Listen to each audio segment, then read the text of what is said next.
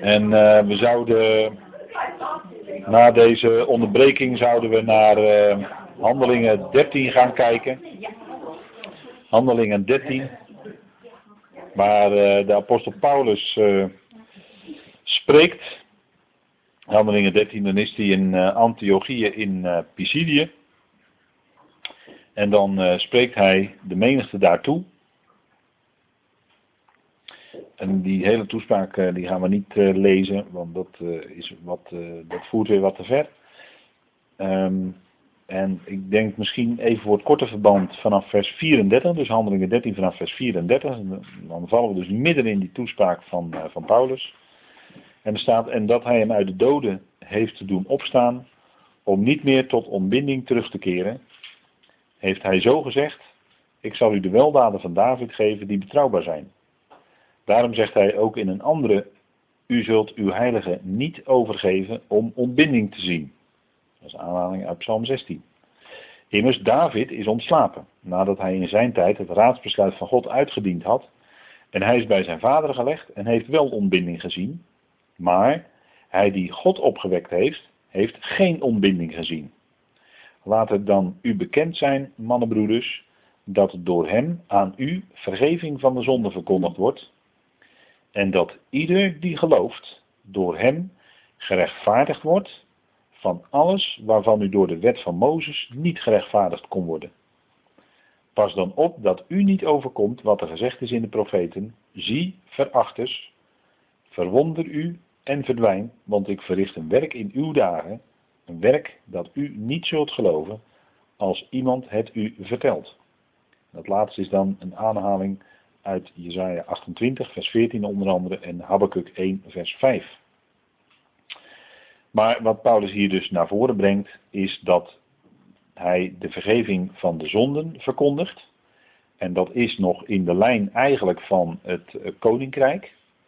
Want vanuit de Mosaïsche Torah, eh, daar was ook voorzien in vergeving van zonden. Er moest er, een, er moest er offeranden gebracht worden.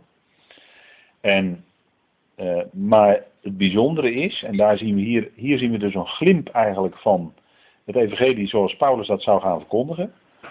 Namelijk, hij zegt in, dan in vers 39, en dat ieder die gelooft, door hem gerechtvaardigd wordt van alles waarvan u door de wet van Mozes niet gerechtvaardigd kon worden. Dat zegt hij hier tegen de Israëlitische mannen en de Godvererers. Vers 16. Want daar richt hij deze toespraak toe. Israëlitische mannen en Godverrijders. Over wie hebben we dan? Leden van het volk Israël en proselieten. Dus nog niet aan, om het zo maar te zeggen, pure heidenen, zoals die in Cyprus wel had gedaan aan Sergius Paulus, die tot geloof kwam. En hij richt dan zijn toespraak tot de Israëlitische mannen, en dat blijkt ook wel, want hij, baseert het, hij bouwt het helemaal op vanuit de Tenach en wat de Heer dan onder het volk gedaan heeft. En dan komt hij dus tot het punt van er wordt vergeving van zonde verkondigd. En ieder die gelooft wordt gerechtvaardigd waarvan u door de wet van Mozes niet gerechtvaardigd kon worden. Nou, vergeving van zonde kon iemand ontvangen onder de Torah van Mozes als hij offeranden bracht. En men kon dan offers brengen voor de zonden die in onwetendheid gedaan waren en zonden die heel bewust gedaan waren. En voor zonden die in onwetendheid gedaan waren, uh, daarvoor kon men dan offers brengen. En die andere bewuste, daar uh, was dan zelfs ook verheving voor mogelijk. Maar dat is wel een hele moeilijke zaak, want daar komen we nog op vanuit de Hebreeënbrief.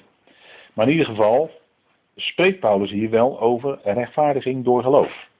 Maar dit is dan nog, uh, zou je kunnen zeggen, in zekere zin uh, met nog een stukje verbinding. Hè. Hij spreekt hier eigenlijk vanuit het evangelie van het koninkrijk. Uh, dus daar houdt dit nog wel verband mee. En als we gaan kijken in bijvoorbeeld de Romeinenbrief, maar ook in deze Galatenbrief, dan zien we dat Paulus rechtvaardiging door geloof en uit genade verkondigt en rechtvaardiging in het bloed van Christus. En dan is het zuiver, puur genade. En uh, hier wordt er dan nog gekoppeld aan geloof. En dan geldt het voor die dingen waarvan de wet van Mozes geen rechtvaardiging kon brengen. Dus men kon dan door. Uh, men had dan de gedachte dat men, als men dan maar die wet van Mozes zou kunnen volbrengen, dat men dan daardoor gerechtigheid zou ontvangen of rechtvaardiging zou ontvangen. Nou, Paulus die opent hier dus eigenlijk al een beetje de deur naar zijn evangelie. Maar de volle genade van de rechtvaardiging die klinkt in de Romeinenbrief en ook al in deze Galatenbrief, alleen dan wat beknopter. In Galatenbrief wordt het allemaal wat beknopter gezegd, door in Romeinen uitvoeriger aan de orde komt. En even naar de volgende dia. Kijk, Paulus zegt in deze toespraak waarvan jullie niet gerechtvaardigd konden worden in de wet van Mozes. En dat ging dan om opzettelijke en onopzettelijke zonde. En die, dat verschil tussen onopzettelijke zonde en opzettelijke zonde wordt in de wet gemaakt, namelijk in numeri. En laten we dat even met elkaar opzoeken. Numeri 15. Want toen Paulus dit zei, wist natuurlijk heel goed waar hij het over had. Als uh, doorkneed in de Torah en in de Tonach, in de Tanach.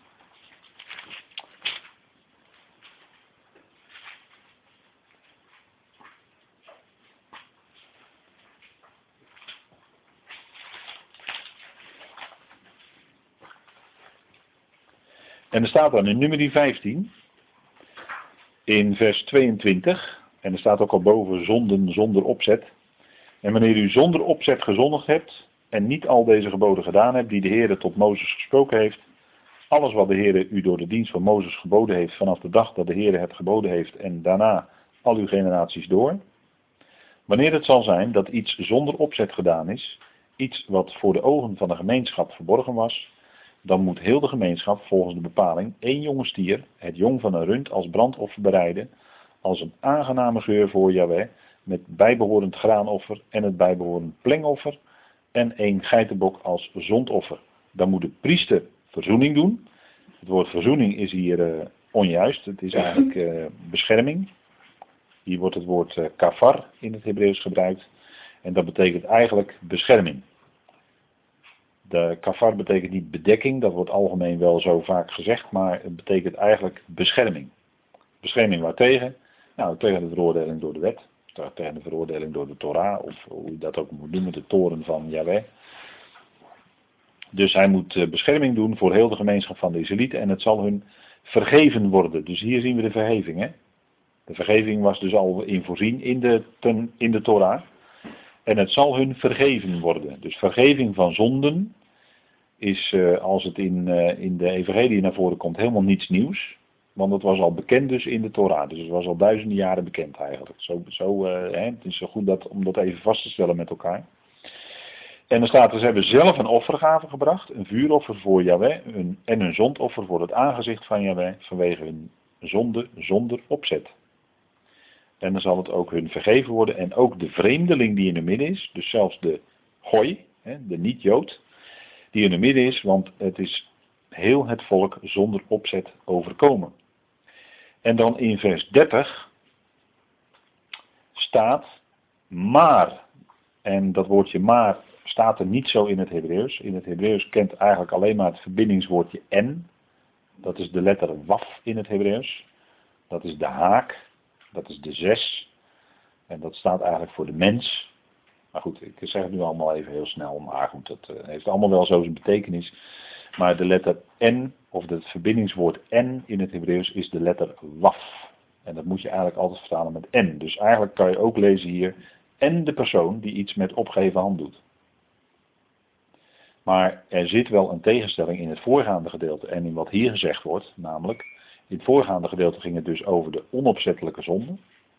En in vers 30 gaat het over de opzettelijke zonde. En dat wordt dan uitgedrukt in het Hebreeuws met de persoon die iets met opgeheven hand doet. En dat is dus een opzettelijke zonde. Bewuste zonde. Bewuste overtreding van de Torah. dat is zoiets. Van de ingezetenen of van de vreemdelingen. Dus van de Israëlieten of van de gooi, de vreemdeling die in de midden is die lastert de Heer. Hè, dus die lastert Yahweh. Die persoon, en zo ernstig is het dan wel, die persoon moet uit het midden van zijn volk uitgeroeid worden, want hij heeft het woord van Yahweh veracht en zijn gebod verbroken. Dus een opzettelijke overtreding, was eigenlijk dus een krenking van Yahweh, en daarvoor, daarop stond zelfs de doodstraf. Moet beslist uitgeroeid worden, zijn ongerechtigheid is op hem.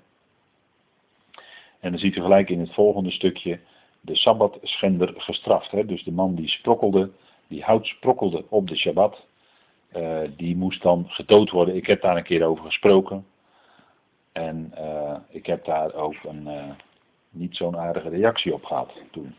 Maar goed, dat maakt verder niet uit. Dat maakt verder niet uit. Maar in ieder geval lees je dus in de Torah dat, dat er dus puur de overtreding van het Sabbatsgebod leidde al tot de doodstraf. Moet u nagaan, hè? zo streng was dat. Maar het gaat natuurlijk om de geestelijke betekenis. Want de Torah heeft wel een geestelijke betekenis.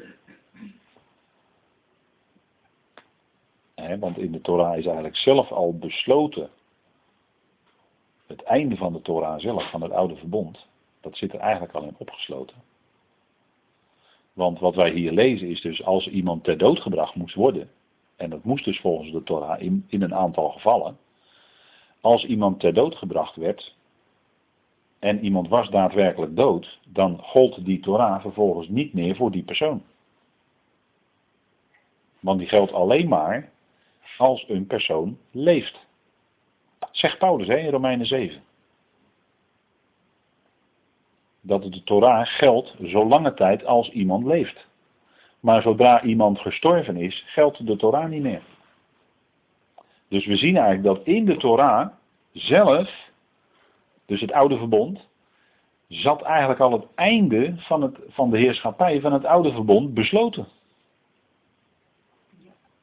En het moest dus leiden voor Israël dan tot het nieuwe verbond. Het moest leiden tot het nieuwe verbond. Dat kon niet anders. En ook zelfs dat, dat nieuwe, dat geestelijke van het nieuwe verbond, zat al verborgen in de Torah, namelijk in de typen en beelden. Ik zal u één voorbeeld noemen, hoe dat dan in de, in de dienst aan de tabernakel en in de tempel uh, geregeld was. Namelijk in het heilige werden er voortdurend offers gebracht, werden er voortdurend allerlei dingen gedaan werd voortdurend gewisseld. De toonbroden moesten verwisseld worden. De, de kandelaar moest blijven branden. Er was voortdurend dienst. Maar één keer per jaar, en daarom was het heilige eigenlijk ook een uitbeelding van het oude verbond, waarin heel veel werk gedaan moest worden en steeds herhaald moest worden en steeds maar. Maar het nieuwe werd uitgedrukt in het heilige, want daar mocht de hoge priester maar één keer per jaar binnenkomen met het bloed van een bok en dat sprenkelen voor de, de ark van het verbond en op het verzoendeksel. En er was dus voor één, dat is dus grote verzoendag, hè, Yom Kippur. Er werd er dus eenmalig, één keer in een heel jaar, werd de verzoening gedaan voor de zonde van het volk. En dat was eigenlijk al een type, maar dan zit ik dus eigenlijk in de Hebreeënbrief. Dat is eigenlijk een type van het eenmalige offer, om het zo maar te zeggen, van de Heer Jezus Christus, die eens voor altijd de zonde heeft weggedaan, doordat hij stierf aan het kruis. Hij heeft eens voor altijd die zonde gedragen. En voor de Jood betekent dat dan automatisch het nieuwe verbond, dat de Heer met hen in het nieuwe verbond zal treden. Dat is natuurlijk gebaseerd op het werk van Christus. Maar het typeert natuurlijk, dus die dienst typeert natuurlijk die eenmalige zaak in het heilige der heiligen. Hoewel dat wel elk jaar herhaald moest worden, dat weet ik wel. Maar die, dat typeerde wel die tegenstelling met wat in het heilige gebeurde. Het eenmalige karakter van het offer van de Heer, wat voldoende zou zijn, eens voor altijd voor heel de schepping. Dus daarmee zat dus in die hele dienst onder dat oude verbond, zaten dus eigenlijk al de schaduwbeelden vervat van dat nieuwe wat zou gaan komen. En dat is ook precies wat de schrift nu zegt. Hè. De wet heeft een schaduw van de toekomende goederen. Of de toekomende dingen, hoe je het ook noemen wilt, hoe je het vertalen wil. dat zegt Hebreeën, dat zegt Paulus in Colossense. De wet had daar een schaduw van. En de vervulling is de grote vervulling is allemaal in hem, in de Heer Jezus Christus, wat hij gedaan heeft. Hij is natuurlijk de vervulling van al die typen en beelden die in, in die dienst, in tabernakel ook uh, besloten waren. Dus eigenlijk zat dus in de Torah zelf, zat al het einde besloten van het oude verbond. en dat wordt in talloze gebeurtenissen ook, en in typen wordt dat ook uitgebeeld. maar goed, daar, daar gaan we niet verder op in. Maar in ieder geval is het wel zo dat uh, er dus duidelijk een, een, een, bijzonder iets aan de hand was met ehm, waarvan, hè, waarom zegt Paulus nu in die toespraak hier specifiek, waarvan u door de wet van Mozes niet gerechtvaardigd kon worden? Waar doelt hij dan eigenlijk op? Dan doelt hij eigenlijk op die opzettelijke zonde. Want daarvoor moest iemand ter dood gebracht worden. En door geloof, als iemand nou gelooft in de schriften, nou gelooft in het woord van God, dan is er dus rechtvaardiging mogelijk. En dat was natuurlijk al bij Abraham, maar dat was voordat de Torah kwam. Want daar gaat Paulus natuurlijk ook nog over spreken in de gelaten brief, in de gelaten 3. Dat de beloften die aan Abraham gedaan werden, lang, al, lang gedaan werden voordat de Torah kwam. Dus die, dat principe van gerechtigheid verbonden met geloof was natuurlijk bij Abraham al uitgebreid in de schrift aangekondigd en gedemonstreerd ook. Want in wie geloofde Abraham? Nou, in God die de doden levend maakt. Dus de, dus de, uh, God heeft. Van, vandaar dat, dat Paulus deze brief ook begint met dat God de Heer uit de doden heeft opgewekt.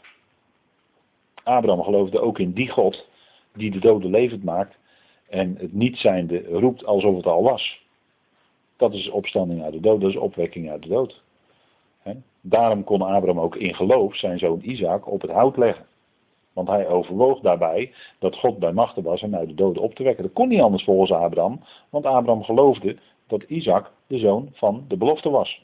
En dat daar door die zoon van de belofte dus die hele lijn van de belofte voortgezet zou worden.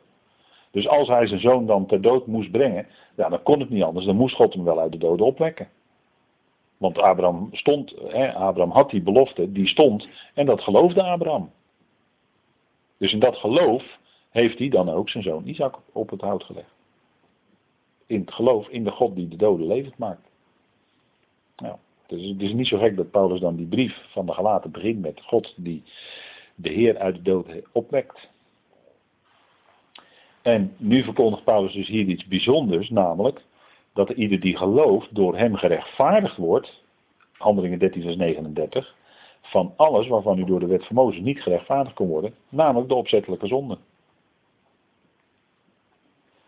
En in Hebreeën 10 wordt daar ook nog iets over gezegd. Laten we het ook even met elkaar lezen. Hebreeën 10 vers 26.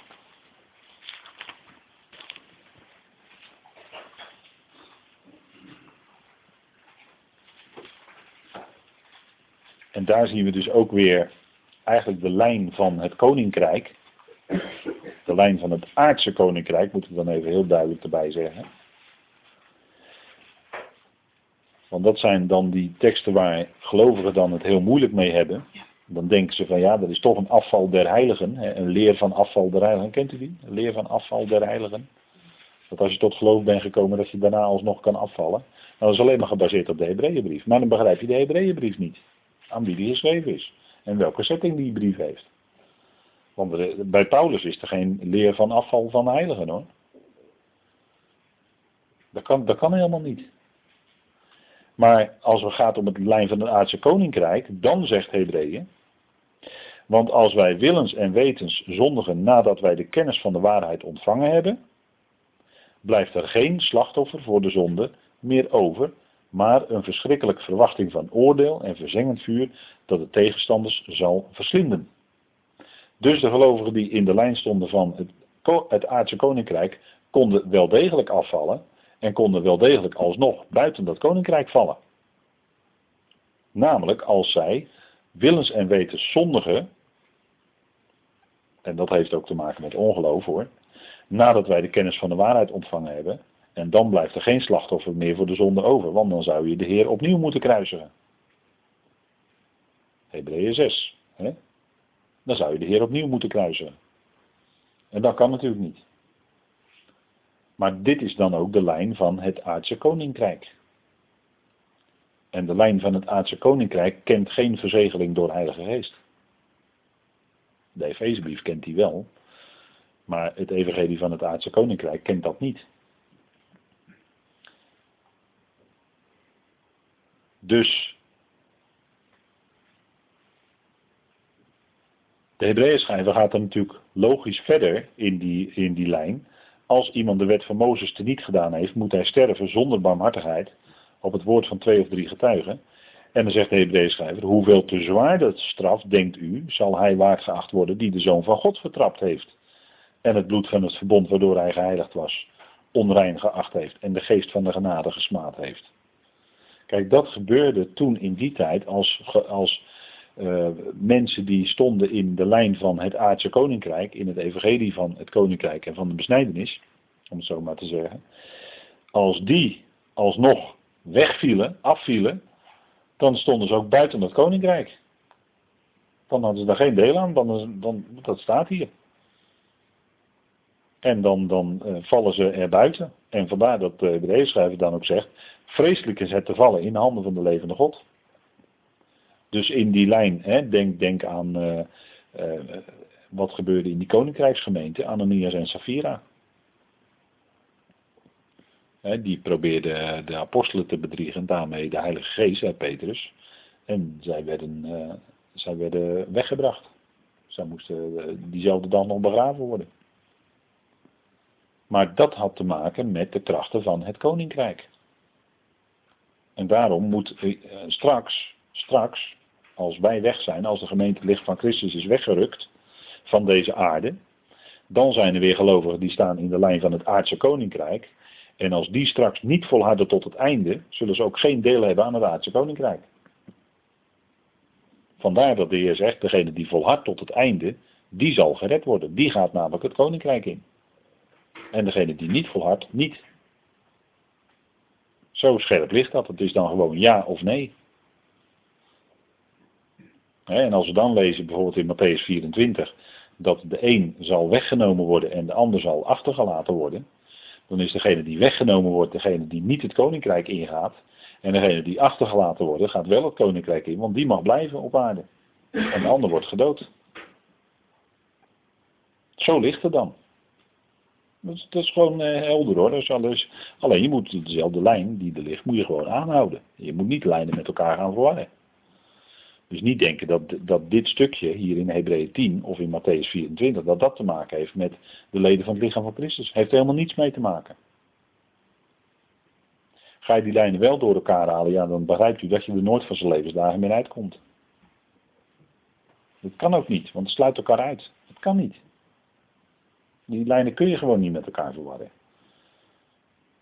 En moet dus even indenken wat voor een grote geestelijke schade er komt als je dit wel gaat doen. Want je komt hopeloos in de vernieling. Geestelijke vernieling bedoel ik dan.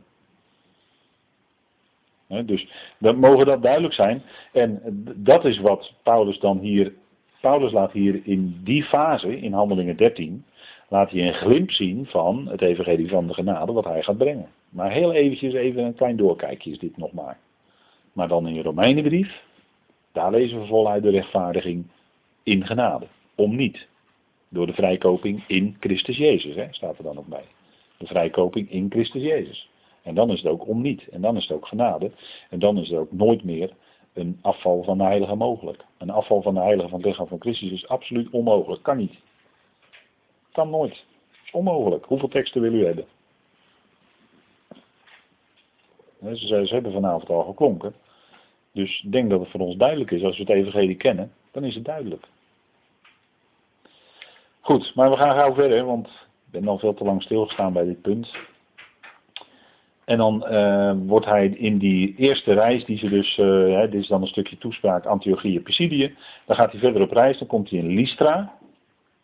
Daar wordt hij door de Joden achterna gezeten. Die jutten de menigte op en hij wordt gestenigd. En dan, uh, nadat hij gestenigd is, gaat hij gewoon die stad weer binnen. Dat is eigenlijk ongelooflijk hoor nadat hij gestenigd is en ze hebben hem voor dood achtergelaten buiten de stad. En dan komt hij eronder vandaan, want hij is niet dood. dan eh, gaat hij toch weer de stad Lystra in. Ja, ik, ik kan dat niet begrijpen, bijna. Want daar wonen de mensen die jou net gestenigd hebben. Hè? Wij spreken, ga je toch weer die stad in. Nou, zou, normaal gesproken zou je denken, dat ik wegkom hier. Want uh, de volgende keer dan ben ik echt... Uh... Maar goed, aan het einde van die reis blijkt, komen ze terug in Antiochië in Syrië en dan blijkt dat er een deur van het geloof voor de natieën geopend is. Let u op dat er staat een deur van het geloof voor de natieën. Want altijd wordt er gezegd, ja nee, nee, wacht even, kijk, jullie zeggen altijd dat Paulus naar de heidenen ging, enzovoort, enzovoort. Maar Petrus ging als eerste naar de heidenen. Dat zegt hij toch in Handelingen 15? Dat God hem van de aanvangsdagen af had uitgekozen om naar de heidenen te gaan. Ja, dan ging hij ook naar proselieten. Hij ging naar proselieten, naar Cornelius. Eerst moest er een laken, hè, visioen, weet u wel, visioen, laken, onreine en reine dieren moesten naar beneden komen. Om Petrus te overtuigen dat hij naar de proseliet, die was al genaderd tot het jodendom, naar de proseliet Cornelius zou gaan. Maar uh, spreken we echt over, en dan ging het nog niet om een deur van het geloof, maar dan ging het om het evangelie wat Petrus bracht.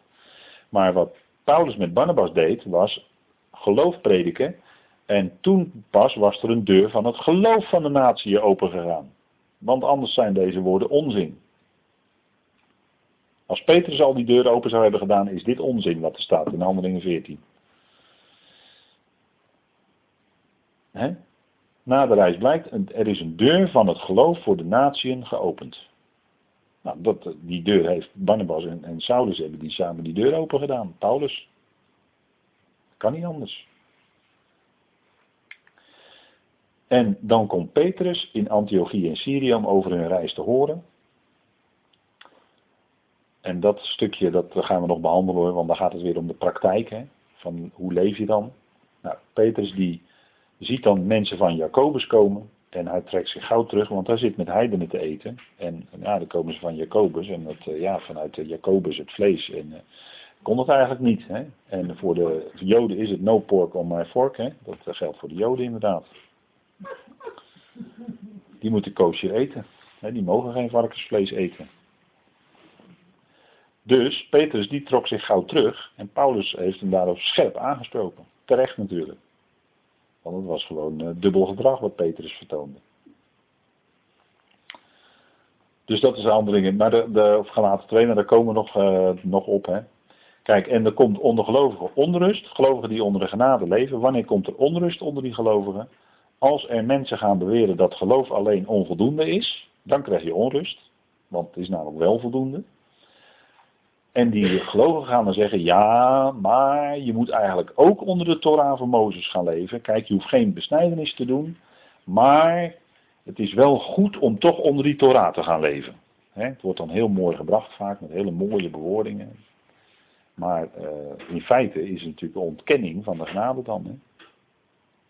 Als, als, alsof je een, een leven onder de Torah, of dat een verdere weg van heiliging of iets dergelijks zou zijn. Nou, dat is het dus niet. Het is gewoon een brengen, het is gewoon een terugdraaien van de klok. Het is iets, uh, je, de gelovigen onder iets willen brengen wat al lang voorbij is. En wat bovendien nooit aan heiden is gegeven, die hele Torah. Dus aan Israël gegeven. De Torah van Mozes is op Israël gelegd. Dat is, dat is wat de schrift natuurlijk ook aan alle kanten getuigt. Dus dan zijn sommige ja, en dan, dan begint het vaak met uh, dat, uh, dat het dan goed is om, hè, dat staat in de Torah, dan is het ook waarschijnlijk wel goed. Uh, ze mochten geen varkensvlees eten en waarschijnlijk is het dan ook wel goed dat wij dat ook niet doen. Hè, dus daar begint het dan mee. Hè, met dat soort dingen. Nou, en voor je het weet moet je de Shabbat houden en mag je, mag je niks op zaterdag doen en noem maar op. Um, het gaat natuurlijk van kwaad tot erger. En dan krijgen mensen een, een wettische instelling, een wettisch leven. En dan komen ze dus ook onder de veroordeling van de Torah. Want dan, ga je je schuldig voelen omdat je iets niet hebt gedaan. En dan krijg je al die beschuldigende gedachten, veroordelende gedachten. En dan gaat je dus je hele geestelijke leven onder de genade gaat eraan. En dat is, dat is eigenlijk de ernst waarmee Paulus dan schrijft. dat, dat, uh, dat we dus leven blijven onder die genade. Geloof alleen is echt gewoon voldoende hoor. Want geloof is zonder werken. Het is uit geloof, of door geloof, zegt Paulus, en dat is dan nog eerst het geloof van Jezus Christus. Als we het even helemaal scherp stellen. Eerst het geloof van Jezus Christus. En dan zegt hij bij dat het niet uit jullie zelf is, Efeze 2, en het is niet uit werken. En het is door geloof. En dat is door het geloof van Jezus Christus. En het is uit zijn genade. Dan heb je vier punten die Paulus zo in één vers noemt.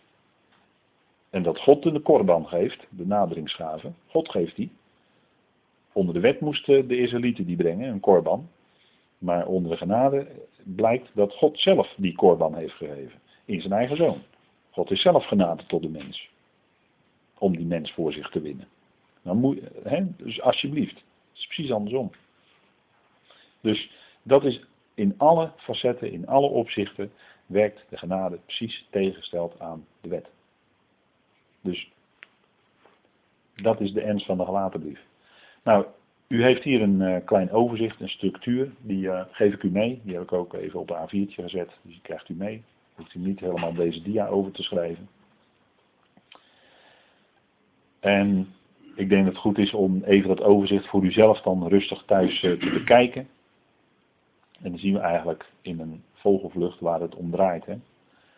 Dus Paulus behandelt in de gelaten brief zijn eigen evangelie, de bron, de essentie van zijn evangelie, de bron van zijn evangelie, de essentie van zijn evangelie en de vrucht van zijn evangelie. Nou, daar gaan we natuurlijk nog met elkaar komen daar wel over te spreken. Dus Paulus was een apostel, is een gezondere en geen slaaf. Hij was het niet vanwege mensen, apostel van de besnijdenis, nog door een mens. Geen van drie, hè, die drie zuilen van de besnijdenis niet. En het is door de Heer zelf is hij namelijk aangesteld. De opgestane, degene die opgewekt is uit de doden. En die hem in verheerlijking ontmoeten op de weg naar Damascus.